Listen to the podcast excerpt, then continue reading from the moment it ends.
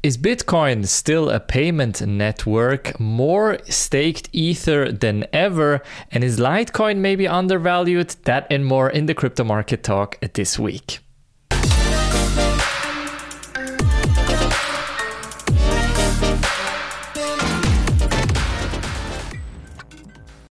In this week's episode, we will talk about Bitcoin and Ethereum, and then we'll also talk about Litecoin because some people are saying Litecoin is undervalued. We'll dive deeper into that, but first, let's get started with this article right here. Rising Bitcoin transaction fees are a good thing, Bitcoin educator shares. So, Dan Held, Chief Marketing Officer at Trust Machines, is saying that Bitcoin transaction fees is a, good thing. So the rising of those is a good thing. And he's even expecting them to rise even further. And the comparison he makes is actually quite interesting. So Held is saying that the analogy is very similar to cargo ships and containers. He's saying that the Bitcoin network is a cargo ship and the transactions within are the containers. He explained that layer 2 solutions like the Lightning Network enable the bundling of numerous transactions, thus reducing the load on the base layer. Cargo ships have many, many transactions or containers on top, and the cargo ship itself would be a layer 1. So transaction containers are like little L2 transactions that are bucketed and brought together into one L1 transaction. That's how Lightning works. So very interestingly, he's also saying that he is expecting the Bitcoin fees to rise even further because he's saying exactly Bitcoin is behaving exactly how we expected it. So the really interesting part is that maybe Bitcoin is going from a payment network to a settlement network and some people are saying this is actually a really good thing. I think it depends a bit on your uh, kind of perspective on how you treat and use Bitcoin. If you're, for example, in uh, Africa using Bitcoin to do uh, remittances, uh, of course, the higher transaction fees are a big problem for you, and you're not really seeing Bitcoin as a settlement network, but more as a payment network. But if you're using it more on a, let's say, abstracted level and are expecting it to be kind of the settlement network that controls it all then technically, yes, you are kind of in favor of this analogy as well. Nonetheless, I think the Lightning Network is an important development that's still continuing on. But how is the chart behaving these days? As we've discussed last week, we can see here that we are expecting kind of a, I want to say the downfall, the, the building of the second shoulder here. So we've built the head, we're slowly kind of grinding down, and the Bitcoin chart is almost turning a bit boring. So the question is whether we will potentially face a new range in this area. So I'm drawing it in. So I would say just before and just next to the kind of a bigger area here. So around 28 to 29,000, but just below 30,000 and not really going down to the more, I want to say, uh, purchase area that we have drawn here before. Nonetheless, I do think the Bitcoin price is quite interesting. Boring is always a good thing if you're a long term investor. It is not a good thing if you're a daily trader. So, in this case, this could be of interest, especially if you're accumulating for the longer term.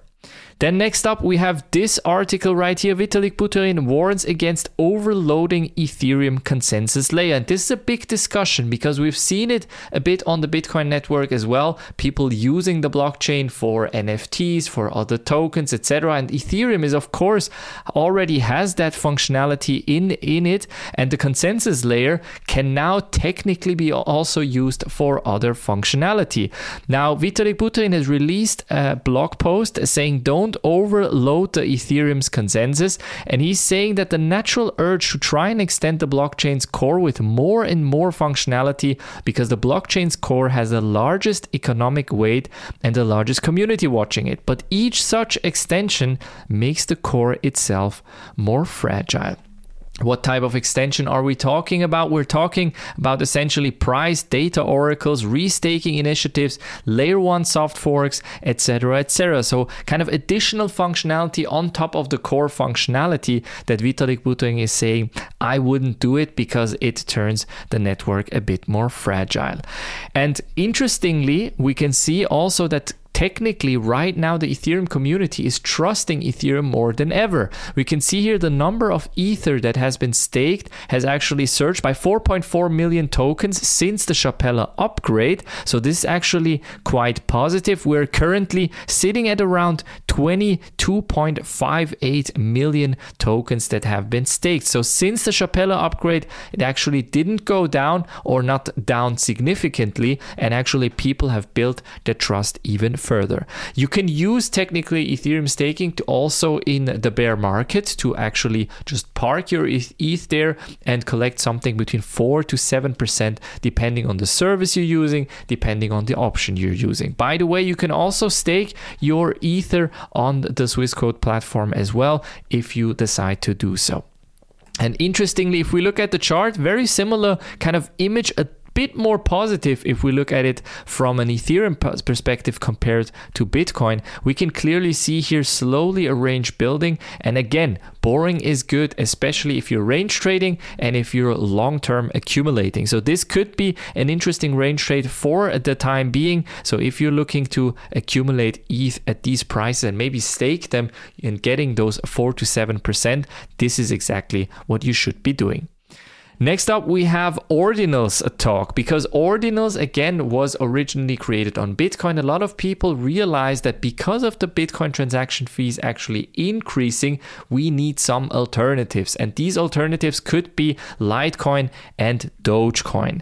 Interestingly, the activity on both of these networks has been surging for three weeks straight. We can see it here even on the image. So essentially, starting around end of April, the activity has actually actually increased quite a lot. First on Litecoin, then actually Dogecoin took over, of course, also with the meme coin craze. But at the same time, we can clearly see that people are using these networks for other things as well. And we can see here even a tweet saying five Litecoin at the time of the writing, it was around 500 US dollars to whoever ports this to Litecoin. So the Ordinals technology ported to Litecoin brought someone around 500 US dollars. It has appeared then around uh, February 19th it was as uh, created as Litecoin ordinals. Similarly, it happened on Doge as well. And we can clearly see the ordinals, so the inscriptions on the Bitcoin blockchain has been quite active. So Bitcoin's transaction fees rising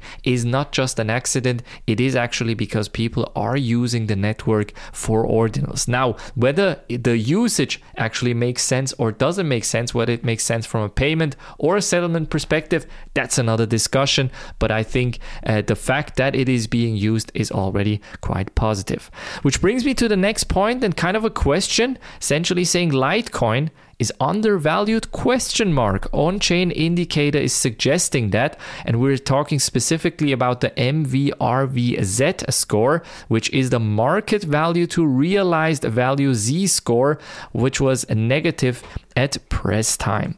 And we're looking at this graphic right here. As you can see, usually if this MVZ score, uh, MVRVZ score is actually below zero, so in the negative area, it technically technically uh, is saying that we have reached the market bottom so this could be an interesting entry point if you're looking to enter. And you, you can see it here. It's the it's a black graph right here. And as soon as it reaches essentially kind of this uh, zero or just a sub-zero value, it has marked essentially a bottom here, according to Glassnode at least. And we are exactly here as well. So we have seen some Litecoin price activity, which here we've seen as well, and here as well. But at the same time, this could be kind of the foreshadowing of a next run. Looking at the chart, we can see here exactly this price movement right here. So this slowly is grinding up, slowly but surely. Of course, the Litecoin halvening is happening before the Bitcoin halvening, and this was always kind of a foreshadowing effect also for the Litecoin price. So in my opinion, this could be quite an interesting trade, especially if you're looking at the MVRV score. So this could essentially mean here, around here, towards the end end of 23, we are looking at the potential, at least Litecoin and Bitcoin run. This was it from the Crypto Market Talk this week. Make sure that you subscribe to this channel to not miss any other crypto news. I will see you on the next one. Have a good one.